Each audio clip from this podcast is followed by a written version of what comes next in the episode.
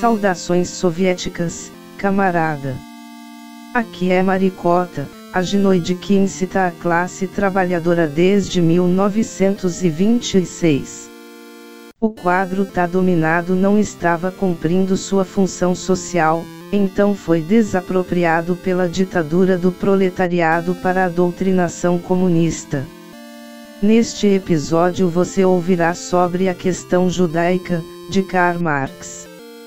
É um ensaio de Karl Marx escrito no outono de 1843. É uma das primeiras tentativas de Marx de lidar com categorias que seriam chamadas mais tarde de materialismo histórico, concepção materialista da história.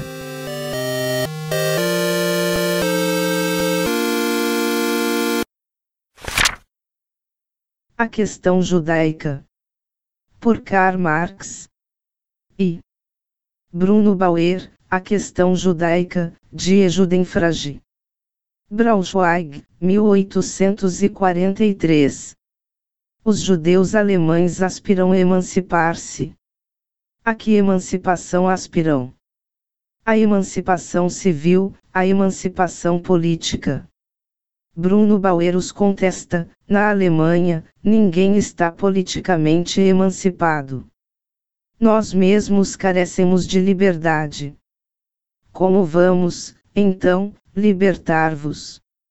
Vós, judeus, sois egoístas quando exigis uma emancipação especial para vós, como judeus. Como alemães, devíeis trabalhar pela emancipação política da Alemanha, como homens, pela emancipação humana. Ao invés de sentir o tipo especial de vossa opressão e de vossa ignomínia como uma exceção à regra, devieis, pelo contrário, senti-lo como a confirmação desta.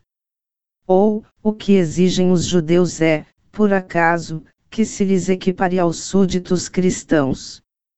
Se assim é, reconhecem a legitimidade do Estado cristão, reconhecem o regime de sujeição geral. Porque, então, lhes desagrada o jugo especial, se lhes agrada o jugo geral. Porque se há de interessar o alemão pela emancipação do judeu, se este não se interessa pela emancipação daquele? O Estado cristão só conhece privilégios. O judeu possui o privilégio de ser judeu. Tem, como judeu, direitos que os cristãos carecem. Porque aspira a direitos que não possui e que os cristãos desfrutam. Ao pretender a emancipação do Estado cristão, o judeu exige que o Estado cristão abandone seu preconceito religioso. Por acaso ele abandona o seu? Tem, assim, o direito de exigir dos outros que abdiquem de sua religião. O Estado cristão não pode, sem abrir mão de sua essência, emancipar os judeus, assim como, acrescenta Bauer, o judeu não pode, abrir mão de sua essência, ser emancipado. Enquanto o Estado permanecer cristão e o judeu, ambos serão igualmente incapazes, um de outorgar a emancipação, o outro de recebê-la. O Estado cristão só pode conduzir-se à sua própria maneira diante do judeu, isto é, como Estado cristão, segregando os judeus dentre os demais súditos, fazendo com que este sinta a pressão das outras esferas mantidas à parte, que a sinta com tanto mais força quanto maior o antagonismo religioso do judeu em face da religião dominante.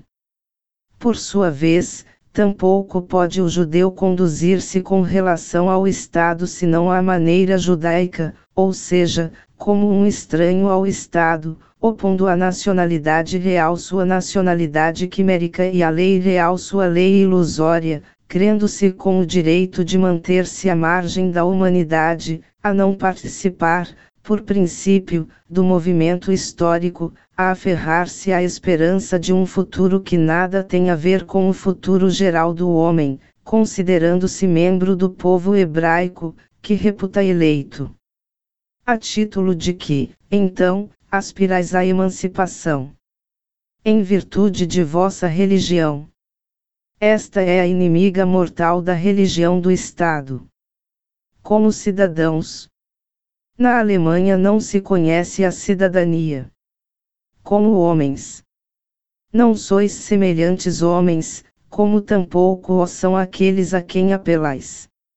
Bauer coloca, em termos novos, o problema da emancipação dos judeus, depois de nos brindar com a crítica das formulações e soluções anteriores do problema. Isto é, pergunta-se, a natureza do judeu a quem se trata de emancipar e a do Estado, que há de emancipá-lo. Contesta com uma crítica da religião hebraica, analisa a antítese religiosa entre o judaísmo e o cristianismo e esclarece a essência do Estado cristão, tudo isto com audácia, sutileza, espírito e profundidade e com um estilo tão preciso quanto substancioso e enérgico. Como, então, resolve Bauer a questão judaica? Qual o resultado?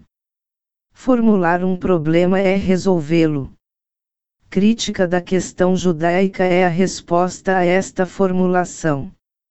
E resultado, resumido, o seguinte: antes de poder emancipar os outros, precisamos emancipar-nos. A forma mais rígida da antítese entre o judeu e o cristão é a antítese religiosa. Como se resolve uma antítese? Tornando-a impossível. E como se torna impossível uma antítese religiosa? Abolindo a religião. Tão logo o judeu e o cristão reconheçam que suas respectivas religiões nada mais são do que fases diferentes do desenvolvimento do espírito humano, diferentes peles de serpente com que cambiou a história, sendo o homem a serpente que muda de pele em cada uma destas fases, já não se enfrentarão mais num plano religioso, mas somente no plano crítico, científico, num plano humano. A ciência será, então, sua unidade. É, no plano científico, a própria ciência se encarrega de resolver as antíteses. O judeu alemão enfrenta, de fato, a carência de emancipação política em geral e a assim chamada cristandade do Estado. Para Bauer, a questão judaica tem, contudo, um alcance geral, independentemente das condições alemãs específicas. Trata-se das relações entre a religião e o Estado, da contradição entre as cadeias religiosas e a emancipação política. A emancipação da religião se coloca como condição, tanto para o judeu que se quer emancipar politicamente, como para o Estado que o emancipa e deve, ao mesmo tempo, ser emancipado. Bem, disse, e o próprio judeu o confirma, o judeu deve ser emancipado, não como judeu, pelo fato de ser judeu, não porque professe um princípio geral tão excelente de moral humana, o judeu, como tal, passará a segundo plano, primeiro será cidadão. E será cidadão apesar da condição de judeu e de permanecer judeu, isto é, será e permanecerá judeu apesar de cidadão e de viver num contexto de relações humanas gerais, sua essência judaica ilimitada continuará a triunfar sempre sobre seus deveres humanos e políticos. Prevalecerá o preconceito, ainda que predominem os princípios gerais. Todavia, predominando o preconceito, ele dominará tudo mais. O judeu só pode permanecer na vida política por um sofisma, por conseguinte, se quisesse permanecer judeu, o sofisma seria o essencial e o que afinal haveria de triunfar, isto é, sua vida política seria mera aparência ou exceção momentânea frente à essência e à regra, die Ewigkeit der Heutigen Laden und die Christen, Freis ou Erdon, p. 57. Vejamos, por outro lado, em que forma coloca a função do Estado. A França nos tem oferecido recentemente debates sustentados na Câmara dos Deputados a 26 de dezembro de 1840, com relação à questão judaica, como, constantemente, em todas as demais questões políticas, desde a Revolução de Julho, o espetáculo de uma vida livre, restringindo, porém, esta liberdade à letra jurídica, isto é, declarando-a simples formalidade, ao mesmo tempo em que refuta suas leis libertárias com fatos que são a sua própria negação, Die Judenfrage, p. 64. Na França, a liberdade geral não chega a ser lei, a questão judaica ainda não foi tampouco resolvida, porque a liberdade legal, a norma de que todos os cidadãos são iguais, vê-se restringida na realidade, dominada e cindida pelos privilégios religiosos, e esta falta de liberdade repercute sobre a lei e a obriga a sancionar a divisão dos cidadãos livres em oprimidos e opressores, p. 65. Quando, então, se resolveria para a França a questão judaica? O judeu, por exemplo, deixaria de ser judeu se sua lei não o impedisse cumprir seus deveres para com o Estado e seus concidadãos, de ir, por exemplo, à Câmara dos Deputados e tomar parte nas deliberações públicas em dia de sábado.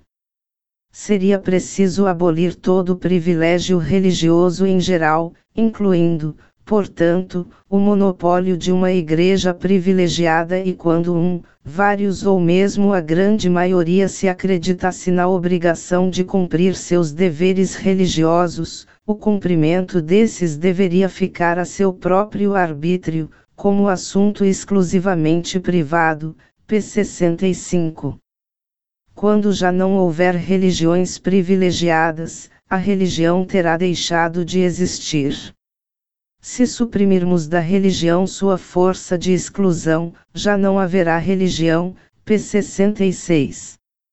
Do mesmo modo que o Sr. Martin du Nord considera a proposta encaminhada para suprimir da lei a menção do domingo como uma proposta que visa a declarar que o cristianismo deixou de existir, com o mesmo direito perfeitamente justificado, a declaração de que a lei sabática já não tem força de obrigação para o judeu equivaleria a proclamar a abolição do judaísmo, p. 97.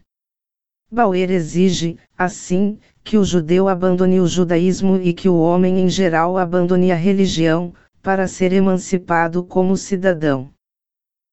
Por outro lado, considera a abolição política da religião como a abolição da religião em geral.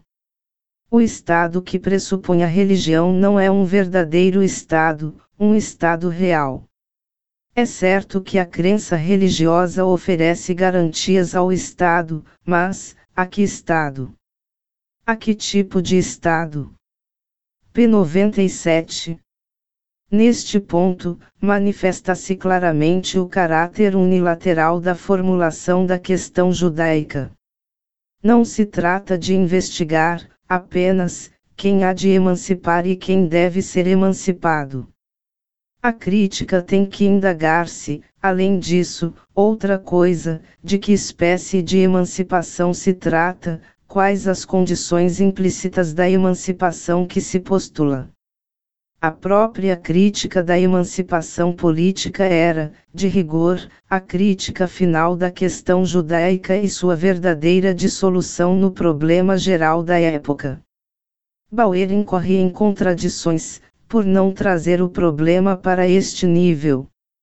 Apresenta condições que não se fundamentam na essência da própria emancipação política. Forme-a-la perguntas que não envolvem seu problema e resolve outros que deixam sua pergunta sem contestação. Ao se referir aos adversários da emancipação dos judeus, Bauer diz textualmente que seu erro consistia somente em partir do pressuposto do Estado cristão como o único verdadeiro e de não submetê-lo à mesma crítica que dirigiam ao judaísmo, p. 3. Verificamos, aqui, que o erro de Bauer reside em concentrar sua crítica somente no Estado cristão, ao invés de ampliá-la para o Estado em geral. Bauer não investiga a relação entre a emancipação política e a emancipação humana, fato que o faz apresentar condições que só se podem explicar pela confusão isenta de espírito crítico entre emancipação política e emancipação humana em geral. A pergunta de Bauer, dirigida aos judeus, tendes, do vosso ponto de vista, direito a aspirar à emancipação política, opomos o inverso, terá o ponto de vista da emancipação política direito a exigir do judeu a abolição do judaísmo e, do homem em geral, a abolição da religião. A questão judaica, dependendo do estado em que vive o judeu, apresenta uma fisionomia diferente. Na Alemanha, onde não existe um estado político, um estado como tal, a questão judaica assume uma conotação puramente teológica. O judeu está em contraposição religiosa com o estado que tem por fundamento o cristianismo. Este estado é um teólogo ex-professo. A crítica, aqui, é a crítica da teologia, uma crítica que se desdobra em duas, em crítica da teologia cristã e em crítica da teologia hebraica. Porém, aqui, continuamos a nos mover dentro dos marcos da teologia, por mais que estejamos certos de atuar criticamente dentro deles. Na França, no Estado constitucional, a questão judaica é o problema do constitucionalismo, o problema de meia emancipação política. Ao conservar aqui a aparência de uma religião de Estado, ainda que sob uma capa fútil e contraditória consigo mesma, a maneira de religião da maioria, a atitude dos judeus diante do Estado conserva a aparência de uma contraposição religiosa, teológica. Só nos estados livres da América do Norte, ou, pelo menos, em parte deles, perde a questão judaica seu sentido teológico para converter-se em verdadeira questão secular. Somente ali, onde existe o Estado político plenamente desenvolvido, pode manifestar-se em sua peculiaridade, em sua pureza, o problema da atitude do judeu e, em geral, do homem religioso, diante do Estado político. A crítica desta atitude deixa de ser uma crítica teológica tão logo o Estado deixe de se conduzir de modo teológico em face da religião, tão logo passe a se conduzir como Estado diante dela, isto é, politicamente. É, neste ponto, onde a questão deixa de ser teológica, deixa a crítica de Bauer de ser crítica. Nos Estados Unidos não existe religião de Estado, nem religião declarada como da maioria, nem a preeminência de um culto sobre outro. Zero Estado é alheio a todos os cultos, Marie ou l'esclavage auxiliaire etc., par G. de Beaumont, Paris, 1835, p. 214. E ainda mais, existem alguns estados norte-americanos nos quais a Constituição não impõe crenças religiosas nem a prática de um culto como condição dos privilégios políticos, obra citada, p. 225. Não obstante, nos Estados Unidos não se acredita que um homem sem religião possa ser um homem honesto, obra citada, p. 224. Assim, a América do Norte se apresenta como o país da religiosidade, tal qual nos asseguram unanimemente Beaumont, Tocqueville e o inglês Hamilton. Os estados norte-americanos nos servem, apesar disto, somente de exemplo. O problema está em saber como se conduz a emancipação política acabada em face da religião. Se até num país de emancipação política acabada nos deparamos não só com a existência da religião, mas, também, com a sua existência exuberante e vital, temos nisto a prova de que a existência da religião não se opõe à perfeição do Estado. Todavia, como a existência da religião é a existência de um defeito, não podemos continuar buscando a fonte desse defeito somente na essência do Estado. A religião já não constitui, para nós, o fundamento, apenas e simplesmente, constitui o fenômeno da limitação secular. Explicamos, portanto, as cadeias religiosas dos cidadãos livres por suas cadeias seculares. Não afirmamos que devam acabar com a limitação religiosa para poder destruir suas barreiras seculares. Afirmamos que acabam com a limitação religiosa ao destruir suas barreiras temporais. Não convertemos problemas seculares em problemas teológicos. Depois da história estar mergulhada na superstição durante séculos, dissolvemos a superstição da história. O problema das relações da emancipação política com a religião converte-se, para nós, no problema das relações da emancipação política com a emancipação humana. Criticamos a debilidade religiosa do Estado político ao submetê-lo à crítica, prescindindo das debilidades religiosas de sua estrutura secular. Humanizamos a contradição do Estado com uma determinada religião, por exemplo o judaísmo, vendo nela a contradição do Estado com determinados elementos seculares. Humanizamos a contradição do Estado com a religião em geral, vendo nela a contradição do Estado com suas premissas em geral. A emancipação política do judeu, do cristão e do homem religioso em geral é a emancipação do Estado do judaísmo, do cristianismo e, em geral, da religião.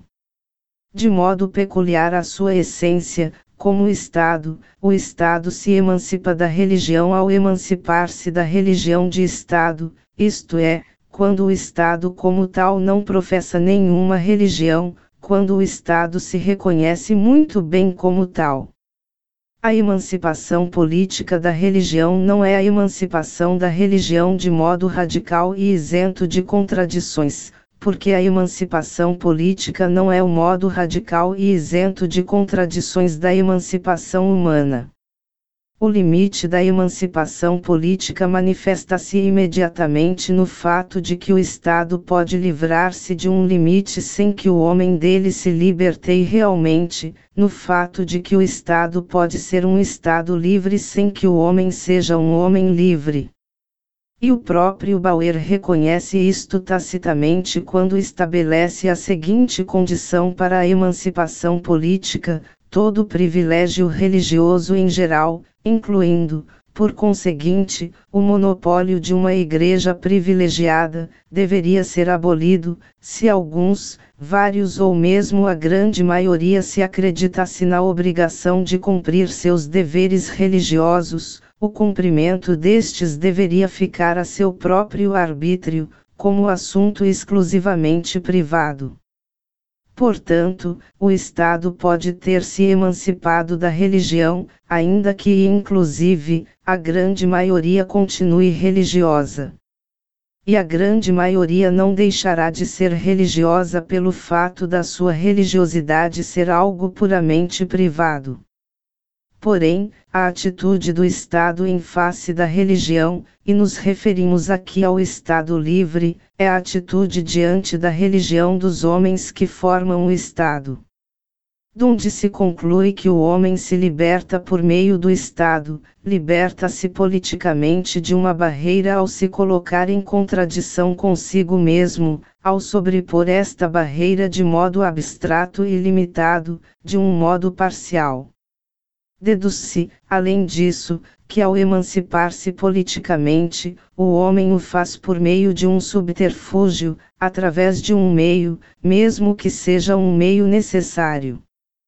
Conclui-se, finalmente, ainda quando se proclame ateu por mediação do Estado, isto é, proclamando o Estado ateu, o homem continua sujeito às cadeias religiosas, precisamente porque só se reconhece a si mesmo mediante um subterfúgio, através de um meio.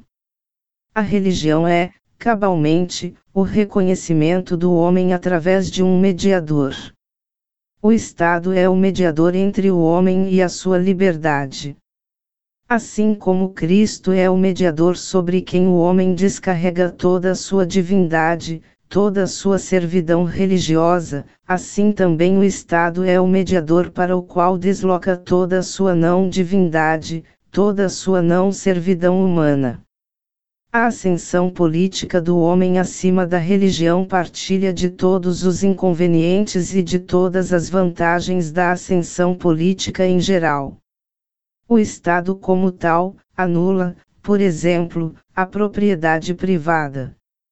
O homem declara abolida a propriedade privada de modo político quando suprime o aspecto riqueza. Nota da tradução brasileira, o direito de voto estava condicionado a determinado teto. O indivíduo que não possuísse o mínimo estipulado não podia ser eleitor. Para o direito de sufrágio ativo e passivo, como já se fez em muitos estados norte-americanos.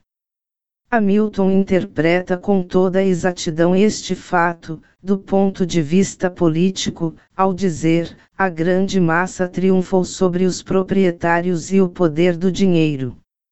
Acaso não se suprime idealmente a propriedade privada quando o despossuído se converte em legislador dos que possuem?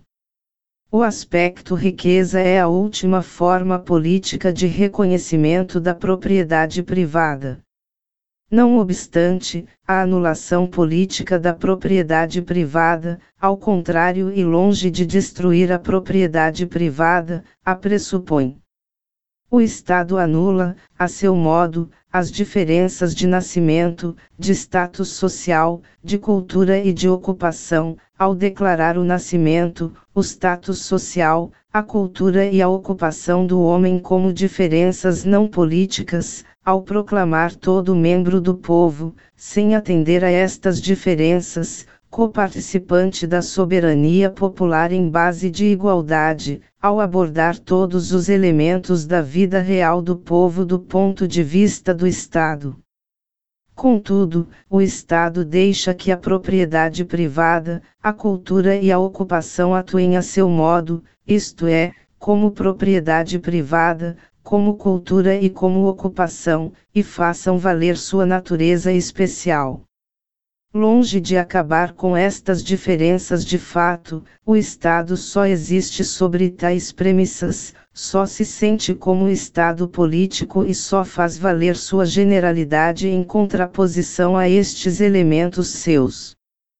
Por isto Hegel determina, com toda a exatidão, a atitude do Estado político em face da religião, ao salientar, para que o Estado adquira existência como realidade moral do espírito que se conhece a si mesma, é necessário que se distinga da forma da autoridade e da fé. Esta distinção só se manifesta na medida em que o lado eclesiástico chega a separar-se em si mesmo, somente assim, sobre igrejas especiais, o Estado adquire e leva à existência a generalidade do pensamento, o princípio de sua forma.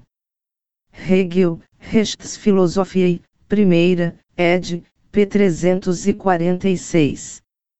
Com efeito, só assim, acima dos elementos especiais, o Estado se constitui como generalidade. O Estado político acabado é, pela própria essência, a vida genérica do homem em oposição à sua vida material. Todas as premissas desta vida egoísta permanecem de pé à margem da esfera estatal, na sociedade civil, porém, como qualidade desta, onde o Estado político já atingiu seu verdadeiro desenvolvimento, o homem leva, não só no plano do pensamento, da consciência, mas também no plano da realidade, da vida, uma dupla vida, uma celestial e outra terrena, a vida na comunidade política, na qual ele se considera um ser coletivo, e a vida na sociedade civil, em que atua como particular, considera outros homens como meios, degrada-se a si próprio como meio e converte-se em joguete de poderes estranhos. O Estado político conduz-se em relação à sociedade civil de modo tão espiritualista como o céu em relação à terra. Acha-se, com relação a ela, em contraposição idêntica e a supera do mesmo modo que a religião, que a limitação do mundo profano, isto é, reconhecendo-a também de novo, restaurando-a e deixando-se necessariamente dominar por ela. O homem, em sua realidade imediata, na sociedade civil, é um ser profano. Aqui, onde passa ante si mesmo e frente aos outros por um indivíduo real, é uma manifestação carente de verdade. Pelo contrário, no Estado, onde o homem é considerado como um ser genérico, ele é o membro imaginário de uma soberania imaginária, acha-se despojado de sua vida individual real e dotado de uma generalidade irreal. O conflito entre o homem, como crente de uma religião especial e sua cidadania, e os demais homens enquanto membros da comunidade, reduz-se ao divórcio secular entre o Estado político e a sociedade civil. Para o homem, como burguês, a vida política é só aparência ou exceção momentânea da essência e da regra. É certo que o burguês, assim como o judeu, só permanece na vida política por um sofisma, do mesmo modo que o cidadão só por sofisma permanece judeu ou burguês. Mas esta sofística não é pessoal. É a sofística do próprio Estado político.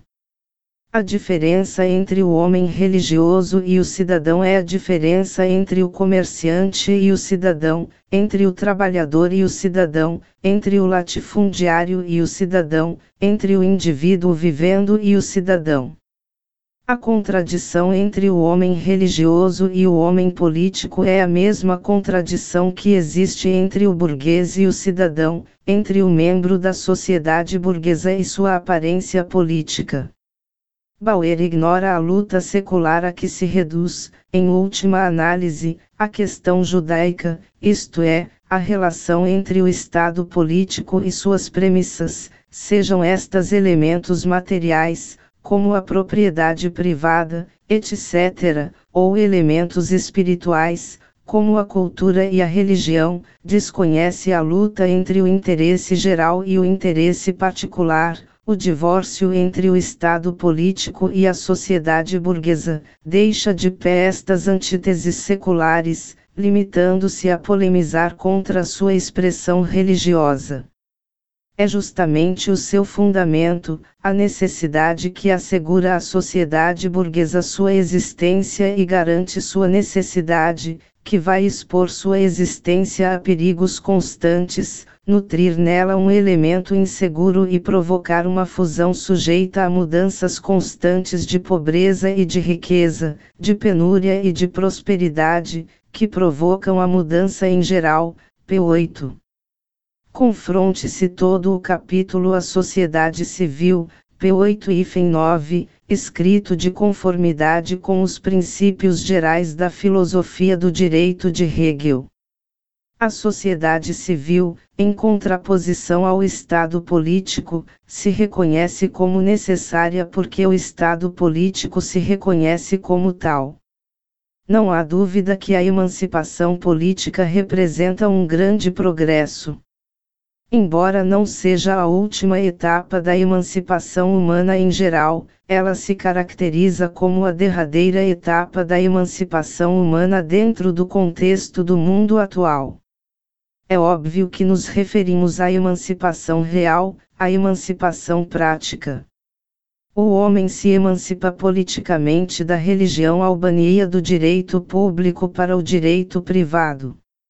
A religião já não é o espírito do Estado, onde o homem, ainda que de modo limitado, sob uma forma especial e numa esfera especial, comporta-se como ser genérico, em comunidade com os outros homens, ela se converte, agora, no espírito da sociedade burguesa, da esfera do egoísmo, no espírito do bellum omnium contra homines, guerra de todos contra todos, já não é a essência da comunidade, mas a essência da diferença.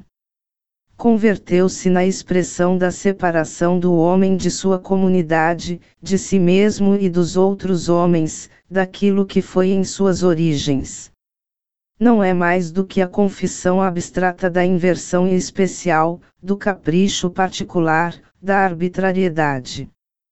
A infinita dispersão da religião na América do Norte, por exemplo, já lhe dá exteriormente a forma de incumbência individual. A religião se viu pressionada a baixar ao nível dos interesses particulares e desterrada da comunidade como tal. Porém, não nos deixemos enganar sobre as limitações da emancipação política.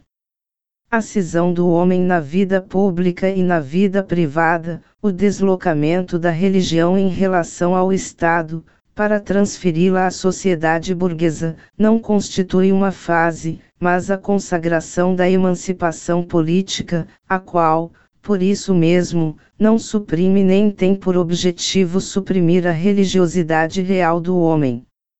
A desintegração do homem no judeu e no cidadão, no protestante e no cidadão, no homem religioso e no cidadão, não é uma mentira contra a cidadania, não é a evasão da emancipação política, representa, isto sim, a própria emancipação política, o modo político de emancipação da religião. É certo que nas épocas em que o Estado político nasce violentamente, como tal, do seio da sociedade burguesa, quando a autoemancipação humana aspira realizar-se sob a forma de autoemancipação política, o Estado pode e deve ir até a abolição da religião, até sua destruição, assim como vai até a abolição da propriedade privada, das taxas exorbitantes, do confisco, do imposto progressivo, a abolição da vida, a guilhotina. A vida política trata de esmagar, nos momentos de seu amor próprio especial, aquilo que é a sua premissa, a sociedade burguesa e seus elementos, e a constituir-se na vida genérica real do homem, isenta de contradições. Só pode consegui-lo, todavia, mediante contradições violentas com suas próprias condições de vida, declarando permanente a revolução, o drama político termina, por conseguinte, não menos necessariamente, com a restauração da religião, da propriedade privada, de todos os elementos da sociedade burguesa, do mesmo modo que a guerra termina com a paz. Não é, com efeito, o chamado Estado cristão, que professa o cristianismo e o tem por fundamento, como religião de Estado e adota, por conseguinte, uma atitude de exclusão diante das outras religiões, o Estado cristão em sua forma acabada. Esta forma acabada se adequa muito mais ao Estado ateu, ao Estado democrático, ao Estado que relega a religião entre os demais elementos da sociedade burguesa. O Estado teológico, que ainda mantém em caráter oficial a profissão de fé no cristianismo, que ainda não se atreve a proclamar-se como Estado, não consegue expressar de forma secular, humana, em sua realidade como Estado, o fundamento humano cuja expressão superabundante é o cristianismo. O chamado Estado cristão é, só e simplesmente, o não-Estado, pois não é possível realizar em criações verdadeiramente humanas o cristianismo como religião, mas, tão somente, o fundamento humano da religião cristã. O chamado Estado cristão é a negação cristã do Estado, mas, de modo algum, a realização estatal do cristianismo. o Estado que continua a professar o cristianismo sob a forma de religião não o professa sob a forma de Estado, pois conduz-se religiosamente diante da religião, noutras palavras, não é a execução real do fundamento humano da religião, é o apelo à irrealidade, à forma imaginária deste produto humano. O chamado Estado cristão é o estado imperfeito deste produto humano. O chamado Estado cristão é o Estado imperfeito e a religião cristã serve de complemento e de instrumento de santificação desta imperfeição. A religião se converte para ele, portanto e necessariamente, num meio, este é o estado da hipocrisia. Há uma grande diferença em o estado acabado contar a religião entre suas premissas, em razão de deficiência implícita na essência geral do Estado, e o fato do Estado imperfeito declarar a religião como seu fundamento, em razão da deficiência que sua existência especial traz consigo, como Estado imperfeito. No segundo caso, a religião se converte em política imperfeita. No primeiro, imputa-se à religião a própria imperfeição da política acabada. O chamado Estado cristão necessita da religião cristã para aperfeiçoar-se como Estado. O Estado democrático, real, não necessita da religião para seu aperfeiçoamento político. Pode, ao contrário, prescindir desta, já que nele o fundamento humano da religião se realiza de modo secular. O chamado Estado cristão, por sua vez, conduz-se politicamente em face da religião e religiosamente diante da política. É, ao degradar as formas de Estado à mera aparência, degrada igualmente a religião à simples aparência. Para explicar esta antítese, examinemos a construção baueriana do Estado cristão, construção nascida da contemplação do Estado cristão germânico. Ultimamente, diz Bauer, para demonstrar a impossibilidade ou a inexistência de um Estado cristão, costuma-se invocar aquelas sentenças evangélicas de que o Estado, atual, não só não acata, como também não pode acatar, se não quiser dissolver-se totalmente, como Estado. Porém, isto não se resolve tão facilmente. Que postulam estas sentenças bíblicas? A negação sobrenatural de si mesmo, a submissão à autoridade e à revelação, a repulsa do Estado, a abolição das relações seculares. Pois bem, tudo isto é o que postula e pratica o Estado cristão. Este Estado assimilou o espírito do Evangelho e, se não o predica com as mesmas palavras é, simplesmente, porque este espírito se manifesta sob formas estatais, isto é, sob formas que, embora tomadas da natureza do Estado e do inundo, ficam reduzidas à mera aparência no renascimento religioso que são obrigadas a experimentar. Este Estado é a repulsa da instituição que se realiza sob formas estatais. É, em continuação, Bauer desenvolve o critério de que o povo do Estado cristão nada mais é do que um não-povo no caudilho a que se encontra submetido.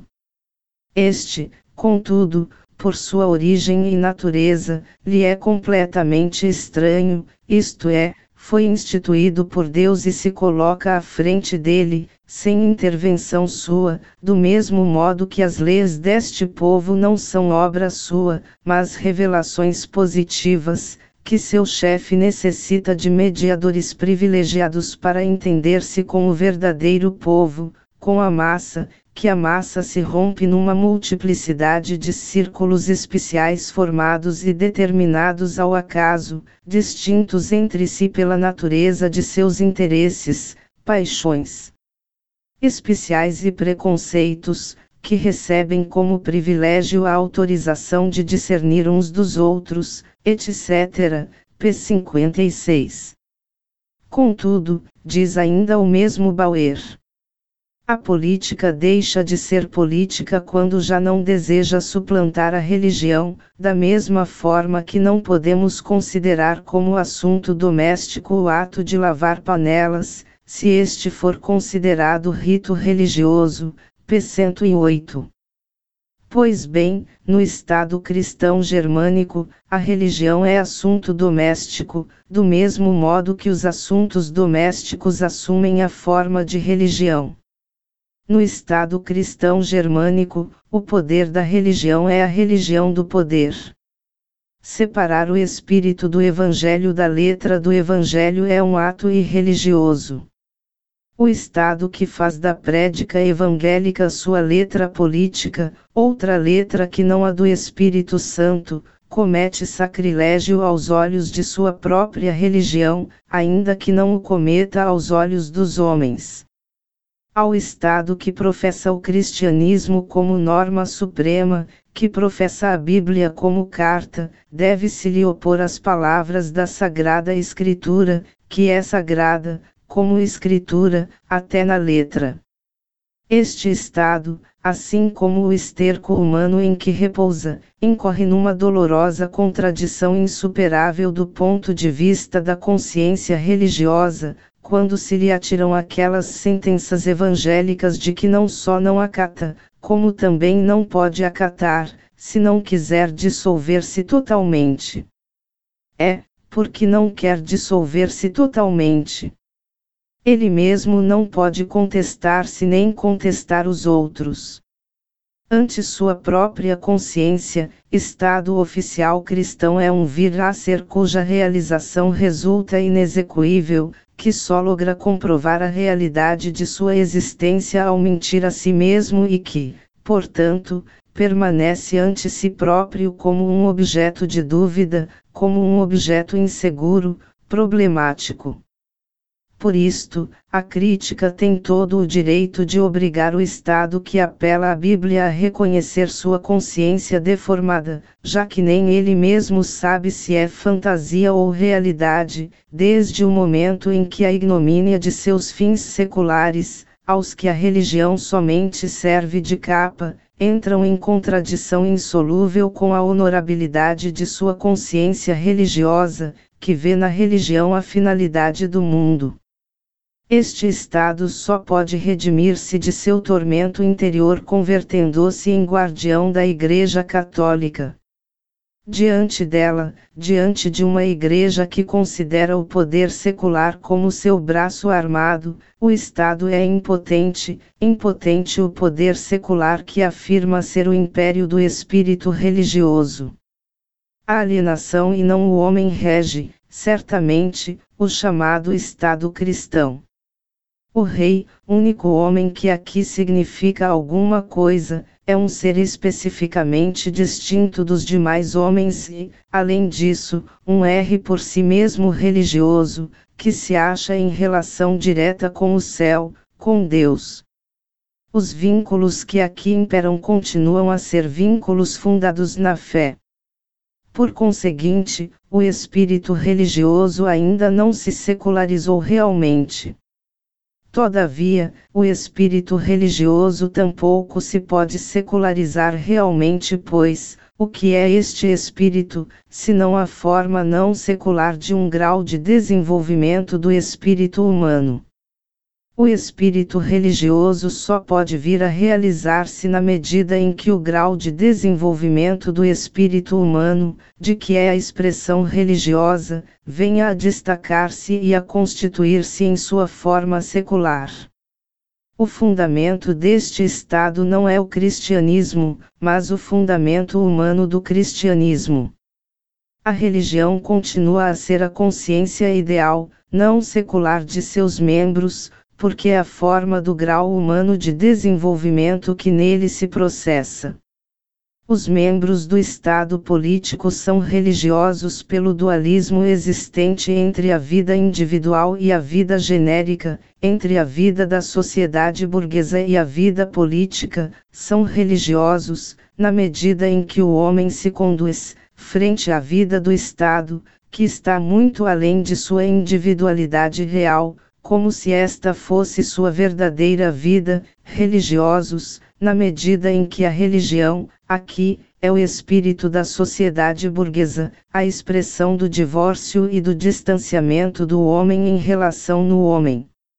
A democracia política é cristã na medida em que nela o homem, não apenas um homem, mas todo homem, vale como um ser soberano, como ser supremo, porém, o homem em sua manifestação não cultivada e não social, o homem em sua existência fortuita, o homem tal qual se levanta e anda, o homem tal qual se acha corrompido por toda a organização de nossa sociedade, perdido de si mesmo, alienado, entregue ao império de relações e elementos inumanos, numa palavra, o homem que ainda não é um ser genérico.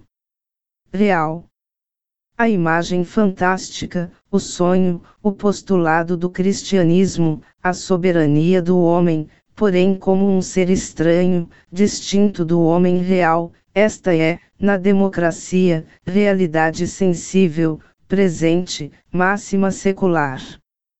Quanto mais a consciência religiosa carece, aparentemente, de sentido político, de fins terrenos, quanto mais for, aparentemente, incumbência do espírito retraído do mundo, expressão da limitação do entendimento, produto da arbitrariedade e da fantasia, quanto mais concentrada no além, tanto mais religiosa, tanto mais teológica ela é considerada na democracia acabada. Enquanto as concepções mais dispares do mundo agrupam-se umas junto às outras à maneira do cristianismo e, ainda mais, pelo fato de nem sequer se lhes fazer a exigência do cristianismo, mas apenas da religião em geral, o cristianismo adquire aqui a expressão prática de seu significado religioso universal, confronte com obra citada de Beaumont. A consciência religiosa recria-se na riqueza da antítese religiosa e da diversidade religiosa. Vimos, portanto, como a emancipação política em relação à religião a deixa de pé, ainda que não se trate de uma religião privilegiada. A contradição em que se encontra o crente de uma determinada religião com sua cidadania nada mais é do que uma parte da contradição secular geral entre o Estado político e a sociedade burguesa. A consagração do Estado cristão reside na abstração da religião de seus membros, quando o Estado se professa como tal. A emancipação do Estado em relação à religião não é a emancipação do homem real em relação a esta. Por isto, não dizemos aos judeus, como Bauer, não podeis emancipar-vos politicamente se não vos emancipais radicalmente do judaísmo. Ao contrário, dizemos, podeis emancipar-vos politicamente sem vos desvincular radical e absolutamente do judaísmo, porque a emancipação política não implica emancipação humana. Quando vós, judeus, quereis a emancipação política sem vos emancipar humanamente, a meia solução e a contradição não residem em vós, mas na essência e na categoria da emancipação política. É, ao vos perceber encerrados nesta categoria, lhes comunicais uma sujeição geral. Assim como o Estado evangeliza quando, apesar de já ser uma instituição, se conduz cristamente frente aos judeus, do mesmo modo o judeu pontifica quando, apesar de já ser judeu, adquire direitos de cidadania dentro do Estado. Mas, se o homem, embora judeu, pode emancipar-se politicamente, adquirir direitos de cidadania dentro do Estado, pode reclamar e obter os chamados direitos humanos. Bauer nega esta possibilidade. O problema está em saber se o judeu, como tal, isto é, o judeu que se confessa obrigado por sua verdadeira essência a viver eternamente isolado dos outros, é capaz de obter e conceder aos outros os direitos gerais do homem. A ideia dos direitos humanos só foi descoberta no século passado. Não é uma ideia inata ao homem, mas este a conquistou na luta contra as tradições históricas em que o homem antes se educara. Os direitos humanos não são, por conseguinte, uma dádiva da natureza, um presente da história, mas fruto da luta contra o acaso do nascimento, contra os privilégios que a história, até então, vinha transmitindo hereditariamente de geração em geração. São o resultado da cultura, só pode possuí-los aquele que os soube adquirir e merecê-los. Sendo assim, pode realmente o judeu chegar a possuir estes direitos. Enquanto permanecer judeu, a essência limitada que faz dele um judeu tem que triunfar necessariamente sobre a essência humana que, enquanto homem, o une aos demais homens e o dissocia dos que não são judeus. É, através desta dissociação, declara a essência especial que faz dele um judeu sua verdadeira essência suprema, diante da qual a essência humana tem que passar para segundo plano. E, do mesmo modo, não pode o cristão, como tal, conceder nenhuma espécie de direitos humanos, p. 19-20. Segundo Bauer, o homem tem que sacrificar o privilégio da fé se quiser obter os direitos gerais de homem. Detenhamo-nos, um momento, a examinar os chamados direitos humanos em sua forma autêntica, sob a forma que lhes deram seus descobridores norte-americanos e franceses. Estes direitos são direitos políticos, direitos que só podem ser exercidos em comunidade com outros homens. Seu conteúdo é a participação na comunidade e, concretamente, na comunidade política, no Estado.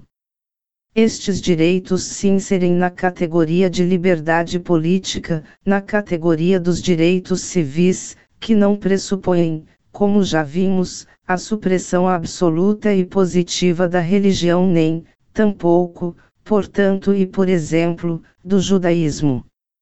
Resta considerar a outra parte dos direitos humanos, os direitos do homem, e como se distinguem dos direitos do cidadão.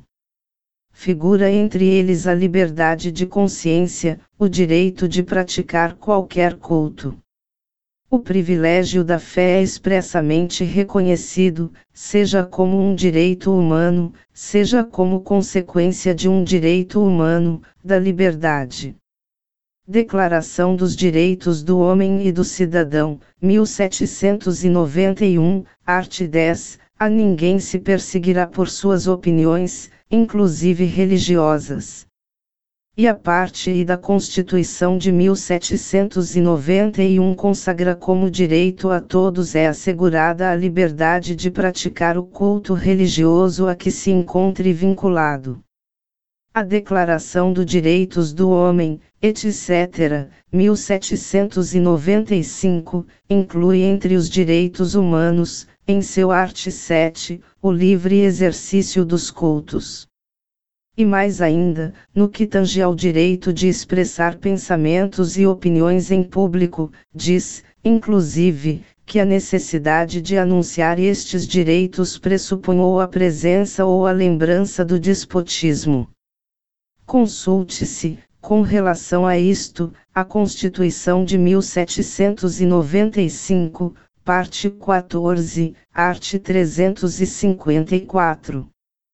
Constituição da Pensilvânia, art. 9, 3º, todos os homens receberam da natureza o direito imprescritível de adorar o Todo-Poderoso segundo os ditames de sua consciência, ninguém pode, legalmente, ser obrigado a praticar, instituir ou sustentar qualquer culto religioso contra sua vontade.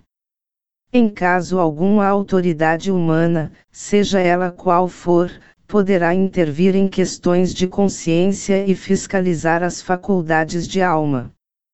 Constituição de New Hampshire, arts. 5 e 6, entre os direitos naturais, alguns são inalienáveis por si mesmos, já que não podem ser substituídos por outros. Entre eles, figuram os direitos de consciência, Beaumont, 1c, p. 21314. A religião, longe de se constituir incompatível com o conceito dos direitos humanos, inclui-se expressamente entre eles. Os direitos humanos proclamam o direito de ser religioso, sê-lo como achar melhor e de praticar o culto que julgar conveniente. O privilégio da fé é um direito humano geral. Os direitos do homem, os direitos humanos, distinguem-se, como tais, dos direitos do cidadão, dos direitos civis. Qual o homem que aqui se distingue do cidadão? Simplesmente, o membro da sociedade burguesa. Porque se chama o membro da sociedade burguesa de homem, homem por antonomasia, e dá-se a seus direitos o nome de direitos humanos. Como explicar o fato? Pelas relações entre o Estado político e a sociedade burguesa, pela essência da emancipação política. Registremos, antes de mais nada, o fato de que os chamados direitos humanos, os direitos do homem, ao contrário dos direitos do cidadão, nada mais são do que direitos do membro da sociedade burguesa, isto é, do homem egoísta, do homem separado do homem e da comunidade. A mais radical das constituições, a Constituição de 1793, proclamou: Declaração dos Direitos do Homem e do Cidadão. Art. 2. Estes direitos, etc., os direitos naturais e imprescritíveis, são a igualdade, a liberdade, a segurança e a propriedade. Em que consiste a liberdade? Art. 6. A liberdade é o poder próprio do homem de fazer tudo aquilo que não conflite com os direitos de outro, ou, segundo a Declaração dos Direitos do Homem, de 1791, a liberdade consiste em poder fazer tudo aquilo que não prejudique a ninguém. A liberdade, por conseguinte, é o direito de fazer e empreender tudo aquilo que não prejudique os outros. O limite dentro do qual todo homem pode mover-se inocuamente em direção a outro é determinado pela lei, assim como as estacas marcam o limite ou a linha divisória entre duas terras. Trata-se da liberdade do homem como de uma monada. Na filosofia, Leibniz diz, ser substância simples, criada desde o princípio, inacessível a quanto existe e incorruptível, mas sujeita a evoluções e desenvolvimento até alcançar o intelectual. Já para Pitágoras, é a união perfeita do espírito e da matéria, constitutiva de Deus, isolada, dobrada sobre si mesma. Porque, então, segundo Bauer, o judeu é incapaz de obter os direitos humanos. Enquanto permanecer judeu, a essência limitada que faz dele um judeu tem que triunfar necessariamente sobre a essência humana que, enquanto homem, o une aos demais homens e o dissocia dos que não são judeus. Todavia, o direito do homem à liberdade não se baseia na união do homem com o homem, mas, pelo contrário, na separação do homem em relação a seu semelhante. A liberdade é o direito a esta dissociação, o direito do indivíduo delimitado, limitado a si mesmo.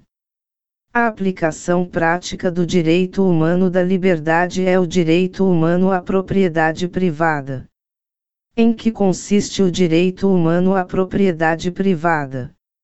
Art. 16. Constituição de 1793, o direito à propriedade é o direito assegurado a todo cidadão de gozar e dispor de seus bens, rendas, dos frutos de seu trabalho e de sua indústria como melhor lhe convier. O direito humano à propriedade privada, portanto, é o direito de desfrutar de seu patrimônio e dele dispor arbitrariamente, a sangré, sem atender aos demais homens, independentemente da sociedade, é o direito do interesse pessoal. A liberdade individual e esta aplicação sua constituem o fundamento da sociedade burguesa. Sociedade que faz com que todo homem encontre noutros homens não a realização de sua liberdade, mas, pelo contrário, a limitação desta. Sociedade que proclama acima de tudo o direito humano desfrutar e dispor de seus bens, sua renda, frutos de seu trabalho e sua indústria, como ele quiser. Resta, ainda, examinar os outros direitos humanos, a igualdade e a segurança. A igualdade, considerada aqui em seu sentido não político, nada mais é senão a igualdade da liberdade acima descrita, a saber, que todo homem se considere igual, como uma monada presa a si mesma. A Constituição de 1795 define o conceito desta igualdade, segundo seu significado. Art. 3, Constituição de 1795, a igualdade consiste na aplicação da mesma lei para todos, quando protege ou quando castiga. E a segurança. Art. 8, Constituição de 1795, a segurança consiste na proteção conferida pela sociedade a cada um de seus membros para a conservação de sua pessoa, de seus direitos e de suas propriedades.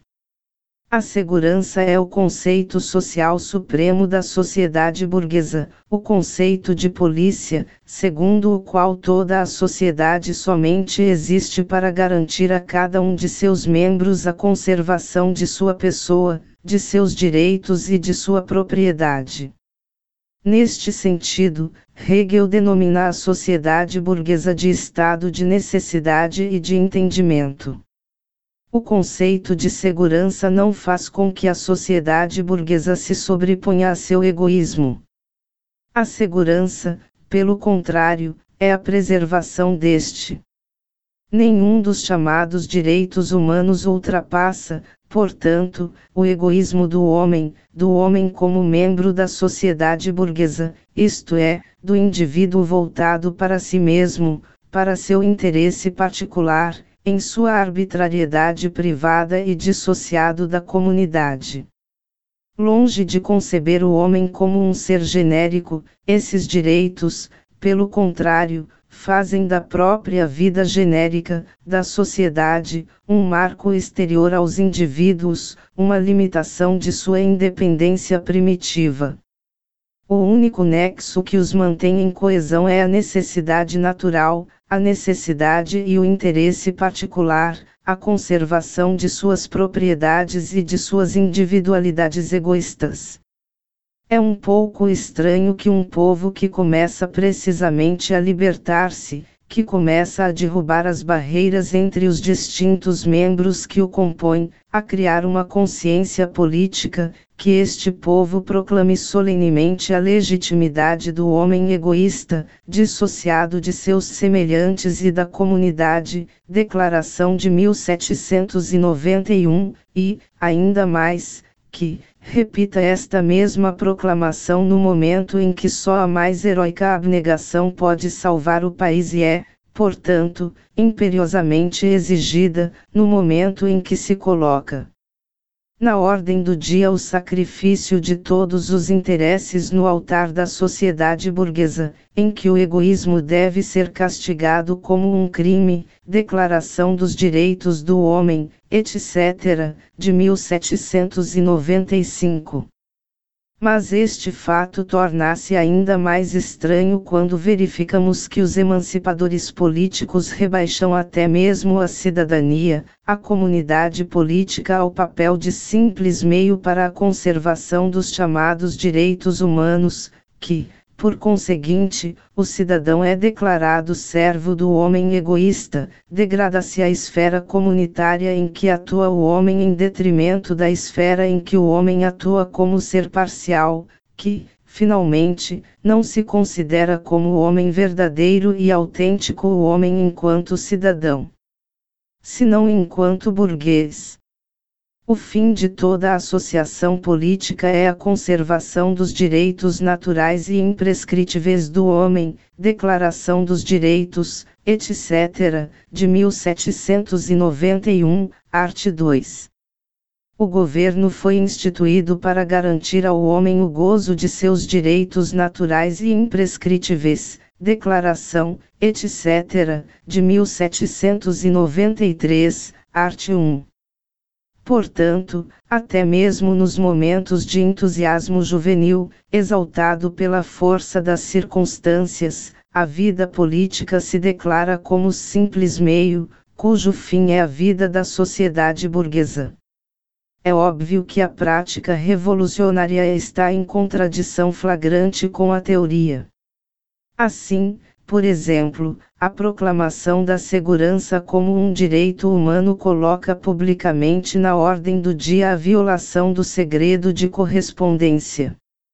Garante-se a liberdade indefinida de imprensa, Constituição de 1795, art. 122, como consequência do direito humano, da liberdade individual, mas isto não impede que se suprima totalmente a liberdade de imprensa, pois a liberdade de imprensa não deve ser permitida sempre que comprometer a liberdade política. Robespierre-Gilny, Histoire parlementaire de la Révolution française, par Bouchezerou, tomo 28, p. 159, isto significa que o direito humano à liberdade deixa de ser um direito ao colidir com a vida política, ao passo que, teoricamente, a vida política é tão somente a garantia dos direitos humanos, dos direitos do homem individual, devendo, portanto,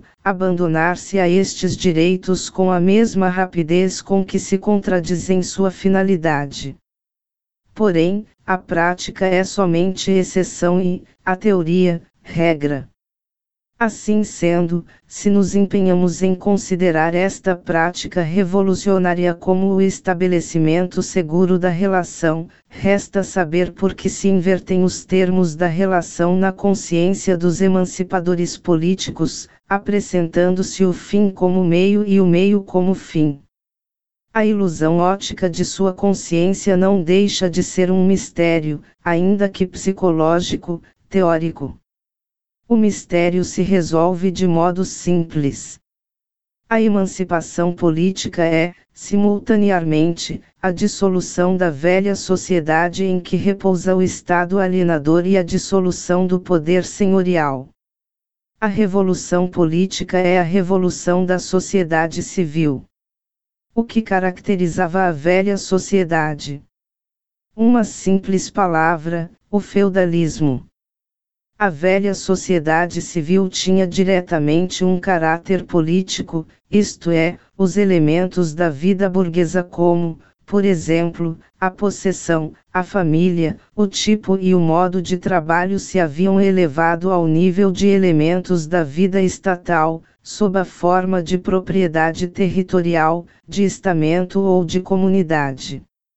Sob esta forma, estes elementos determinavam as relações entre o indivíduo e o conjunto do Estado, isto é, suas relações políticas ou, o que dá no mesmo, suas relações de separação e exclusão das outras partes integrantes da sociedade.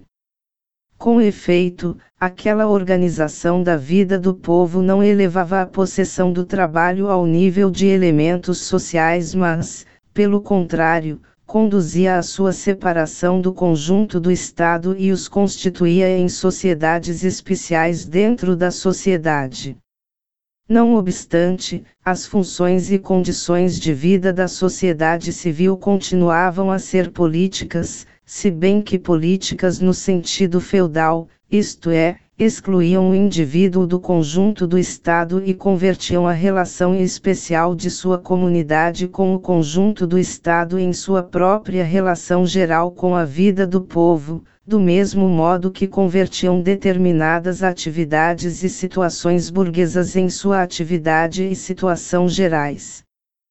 como consequência desta organização, revelasse necessariamente a unidade do Estado, enquanto a consciência, a vontade e a atividade da unidade do Estado, e o poder geral deste, também se manifestam como incumbência especial de um senhor dissociado do povo e de seus servidores.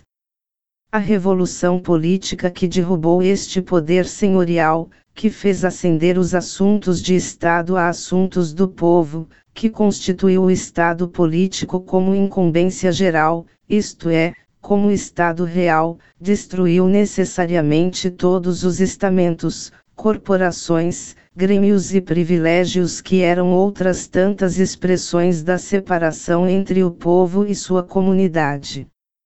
A revolução política suprimiu, com ele, o caráter político da sociedade civil.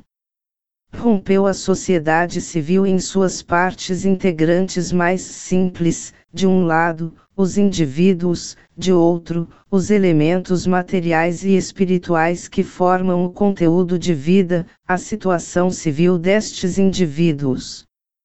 Libertou de suas cadeias o espírito político, que se encontrava cindido, dividido e detido nos diversos compartimentos da sociedade feudal, unindo os frutos dispersos do espírito político e despojando-o de sua perplexidade diante da vida civil. A revolução política fez com que viesse a se constituir, como esfera da comunidade, da incumbência geral do povo, na independência ideal em relação àqueles elementos especiais da vida civil.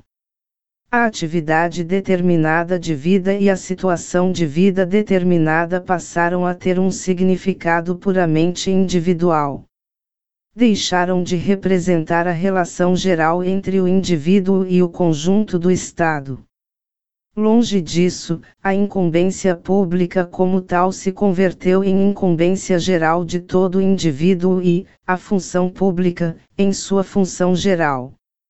Contudo, a consagração do idealismo do Estado era, simultaneamente, a consagração do materialismo da sociedade civil.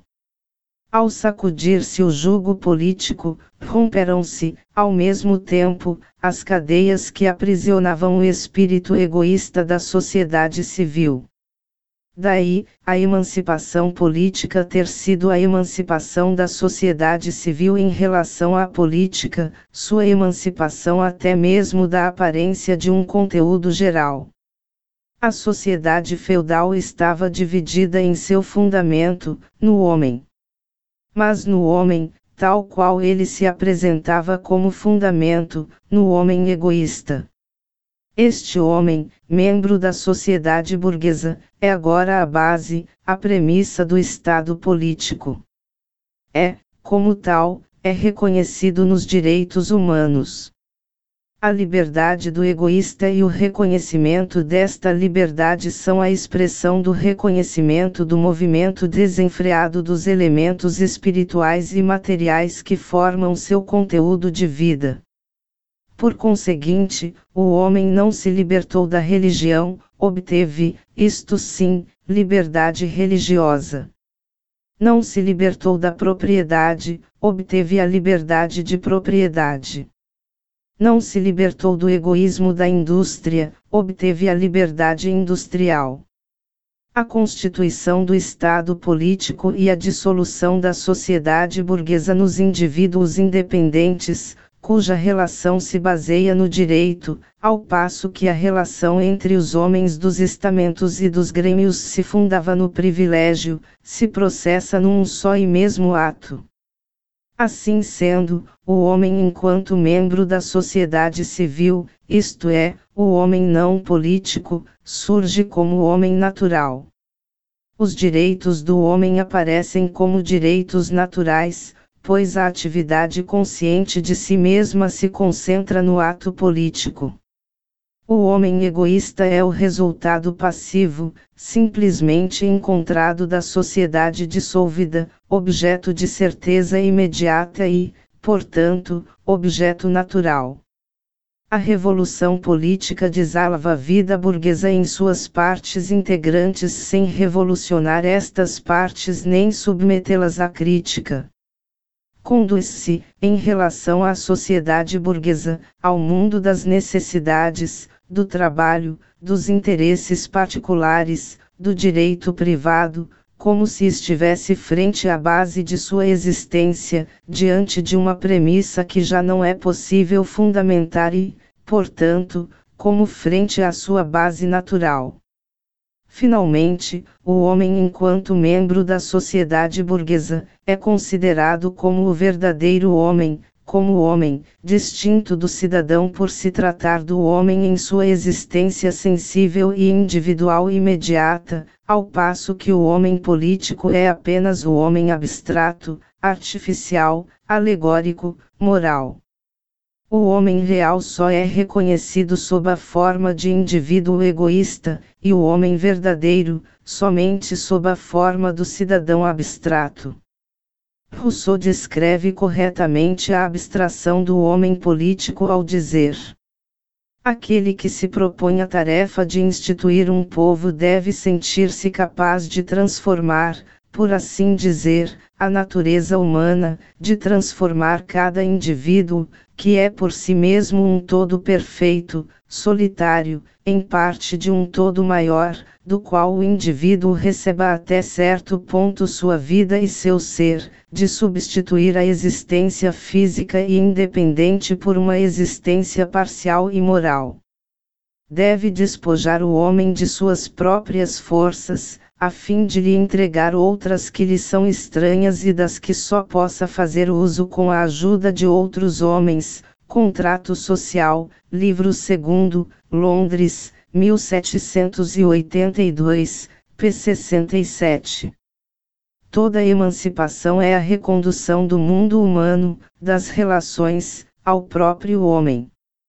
A emancipação política é a redução do homem, de um lado, a membro da sociedade burguesa, a indivíduo egoísta independente e, de outro, a cidadão do Estado, a pessoa moral.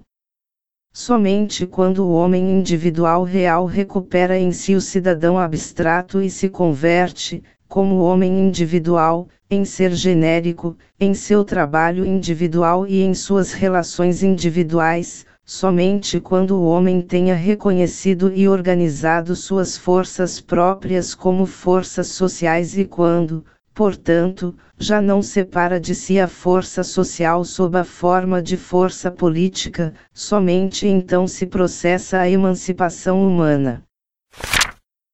Segunda, capacidade aos atuais judeus e cristãos de ser livres. Die Fähigkeit der heutigen Juden und Christen, Freis und Erdung. Bruno Bauer. Sob esta forma, Bauer trata a atitude da religião hebraica e cristã como sua atitude frente à crítica. Sua atitude diante desta é o seu comportamento em relação à capacidade de ser livres. Donde se conclui, o cristão só necessita remontar-se a uma fase, a sua religião, para superar a religião em geral, isto é, para chegar a ser livre. O judeu, pelo contrário, tem que romper não só com a sua essência judaica, mas também com o acabamento de sua religião, com um desenvolvimento que lhe permanece estranho, p. 71. Como vemos, Bauer converte aqui o problema da emancipação dos judeus numa questão puramente religiosa.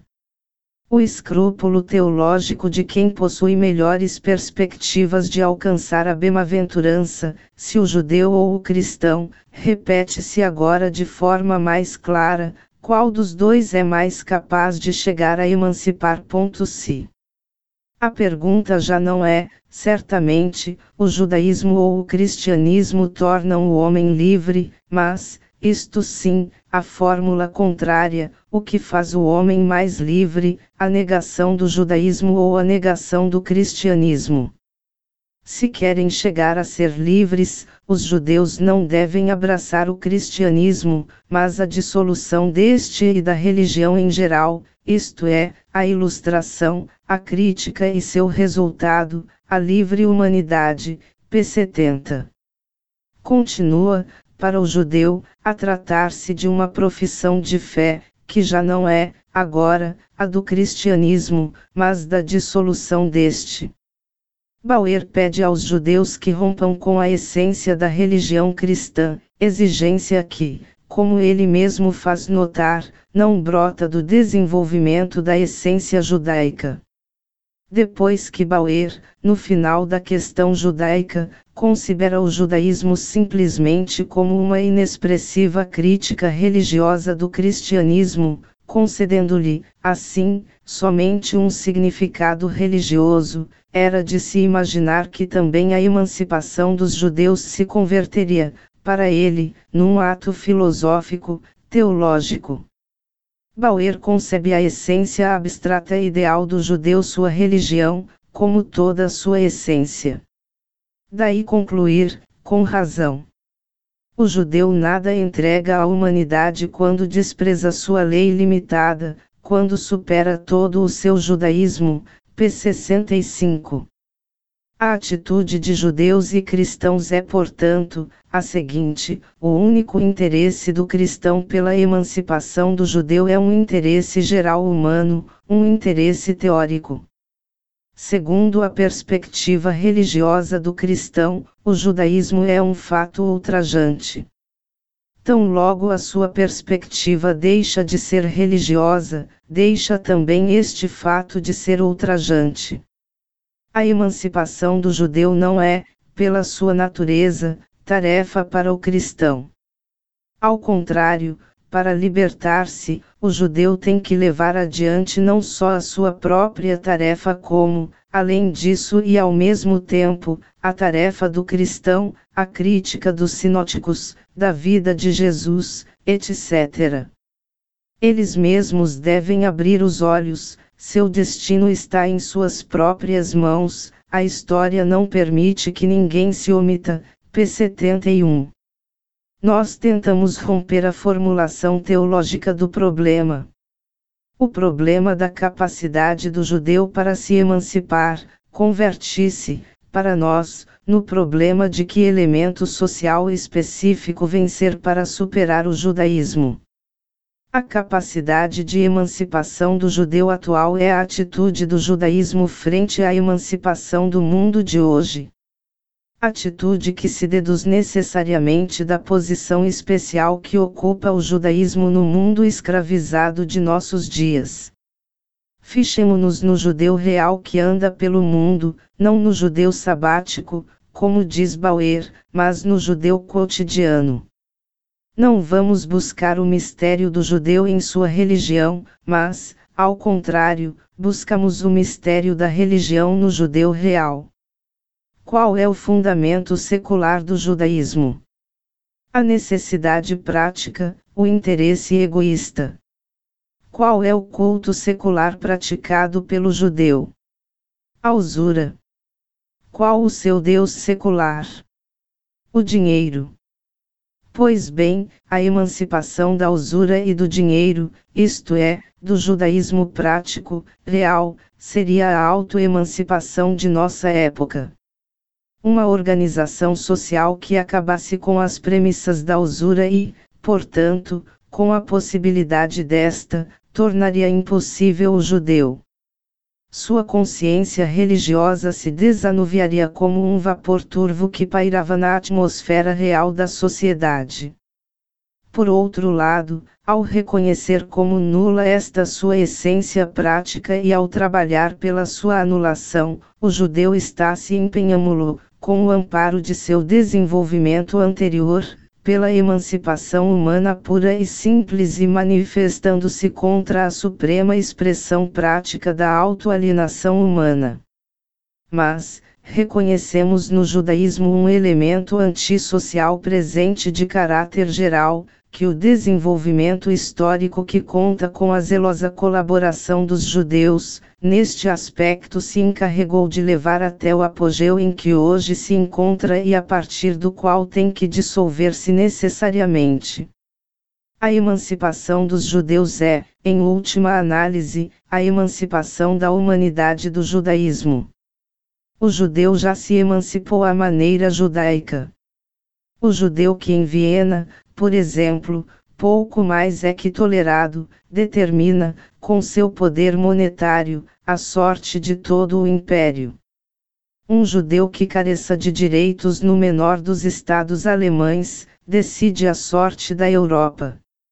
Enquanto as cooperações e os grêmios cerram suas portas ao judeu ou não se inclinam suficientemente até ele, a indústria, com intrepidez, ri-se da teimosia das instituições medievais. G. de Beaumont, Judenfrage, p. 114.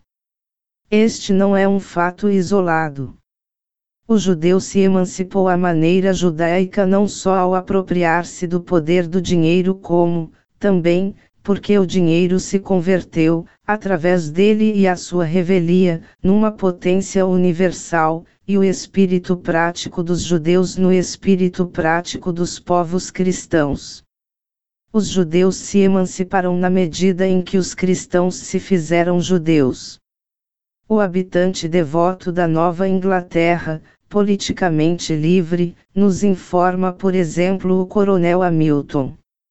É uma espécie de Lauconte que não faz o menor esforço para livrar-se das serpentes que o atormentam.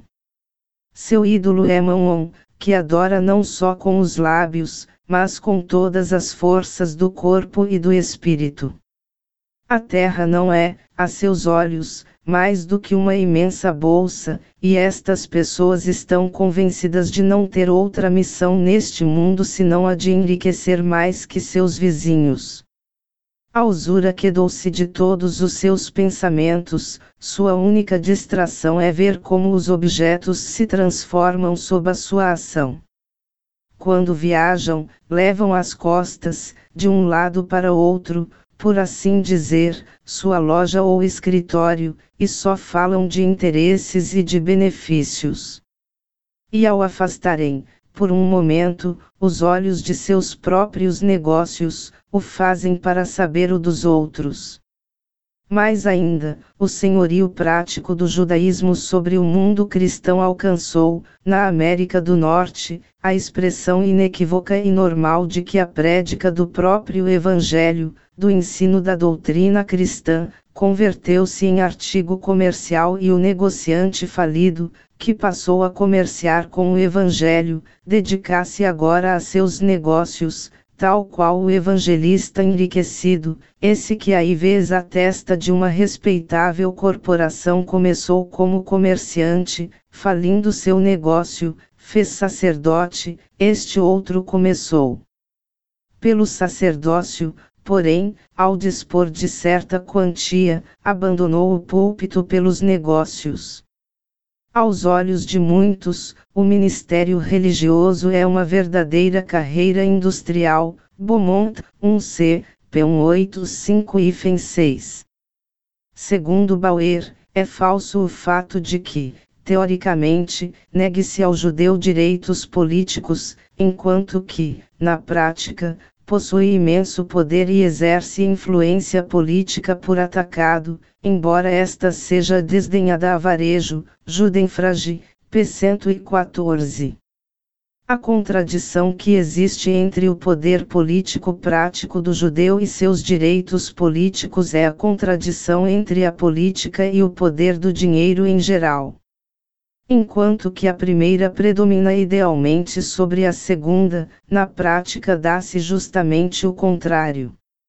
O judaísmo manteve-se ao lado do cristianismo não só como crítica religiosa deste, como dúvida incorporada à origem religiosa do cristianismo, senão, também, porque o espírito prático judaico, porque o judaísmo se tem mantido nesta mesma sociedade cristã, adquirindo dela, inclusive, seu desenvolvimento máximo.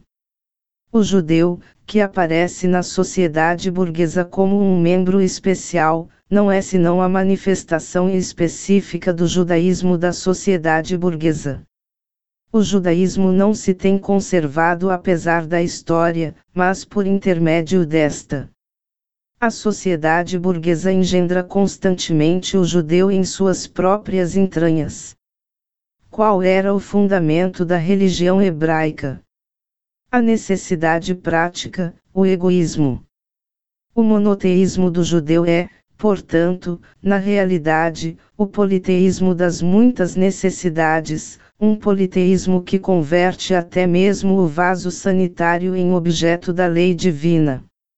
A necessidade prática, o egoísmo, é o princípio da sociedade burguesa e se manifesta como tal em toda a sua pureza, da mesma maneira que a sociedade burguesa extrai totalmente de seu próprio seio o Estado político. O Deus da necessidade prática e do egoísmo é o dinheiro. O dinheiro é o Deus zeloso de Israel, diante do qual não pode legitimamente prevalecer nenhum outro Deus. O dinheiro humilha todos os deuses do homem e os converte em mercadoria. O dinheiro é o valor geral de todas as coisas, constituído em si mesmo. Portanto, despojou o mundo inteiro de seu valor peculiar, tanto o mundo dos homens como a natureza. O dinheiro é a essência do trabalho e da existência do homem, alienada deste, e esta essência estranha o domina e é adorada por ele. O Deus dos judeus se secularizou, converteu-se em Deus universal. A letra de câmbio é o Deus real do judeu. Seu Deus é somente a letra de câmbio ilusória.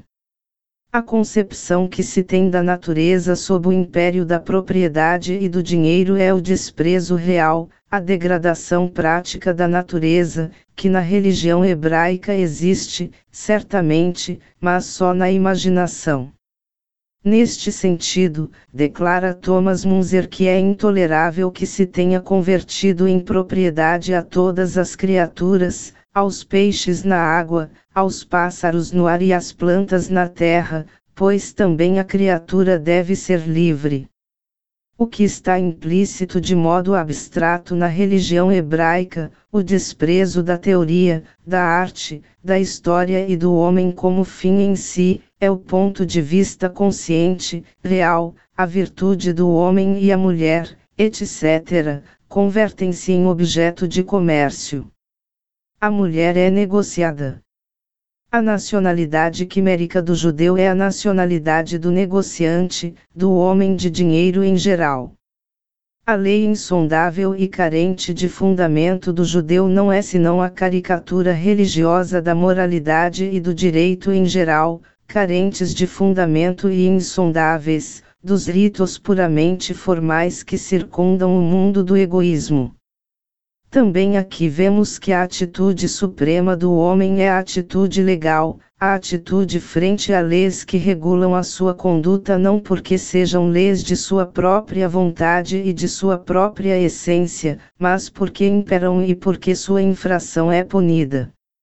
O jesuitismo judaico, este mesmo jesuitismo que Bauer põe de relevo no Talmud, é a atitude do mundo do egoísmo diante das leis que o dominam e cuja astuta alusão constitui a arte fundamental deste mundo.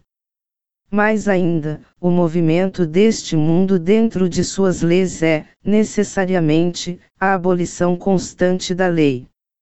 O judaísmo não pôde continuar a desenvolver-se como religião, a desenvolver-se teoricamente, porque a concepção do mundo da necessidade prática é limitada por natureza e reduz-se a umas tantas características. A religião da necessidade prática não podia, pela própria essência, encontrar sua consagração na teoria, mas somente na prática, precisa, porque a prática é a sua verdade.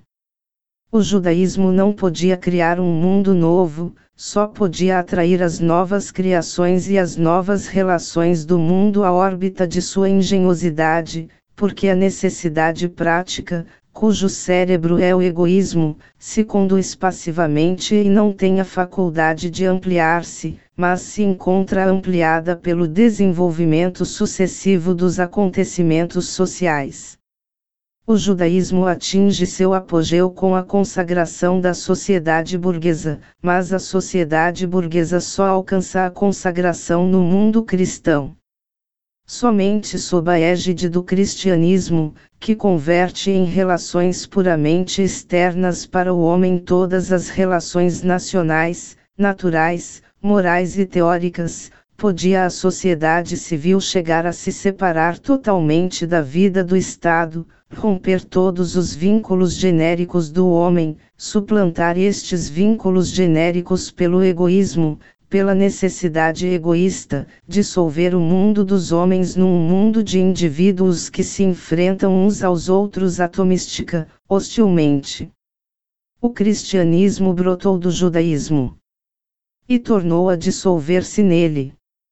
O cristão foi, desde o primeiro instante, o judeu teórico, o judeu é, portanto, o cristão prático, e o cristão prático se fez novamente judeu. O cristianismo só havia chegado a superar o judaísmo real na aparência. Era demasiado nobre, demasiado espiritualista para eliminar o rigor das necessidades práticas, senão elevando-se ao reino das nuvens.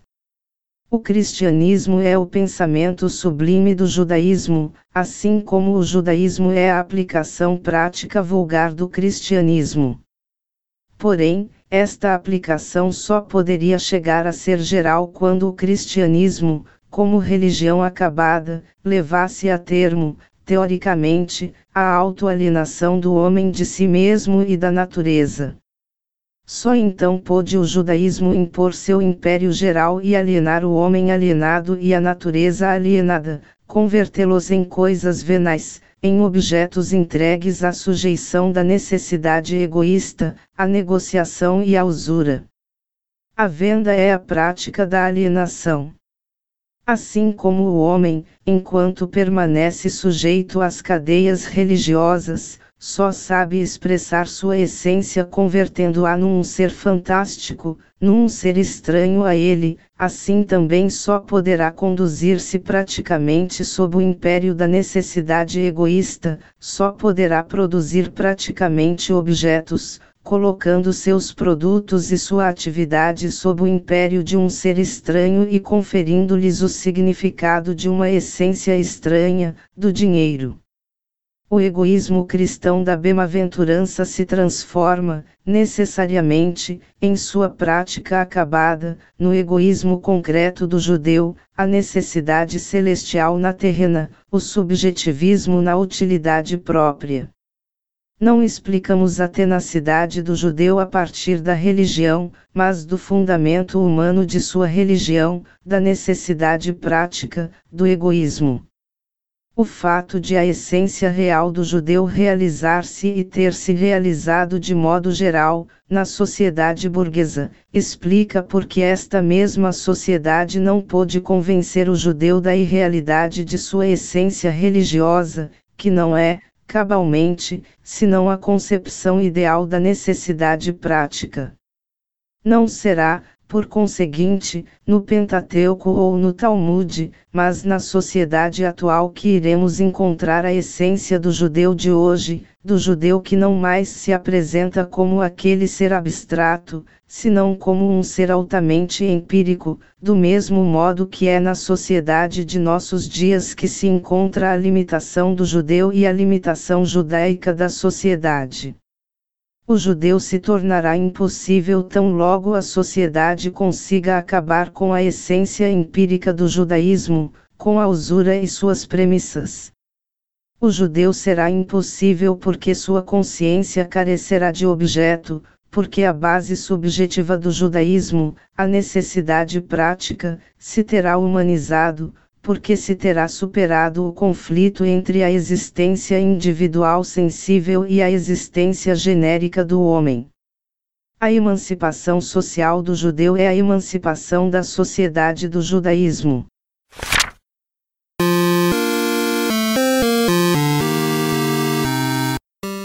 O ouro de Moscou secou e George Soros não tá nem aí. Portanto, precisamos capitalizar para derrubar o capital. Vai em apoia.se/OcioCast e ajude a causa. Deixe seu comentário. Mande sua carta para ocioleva.alvisiopodcast@gmail.com.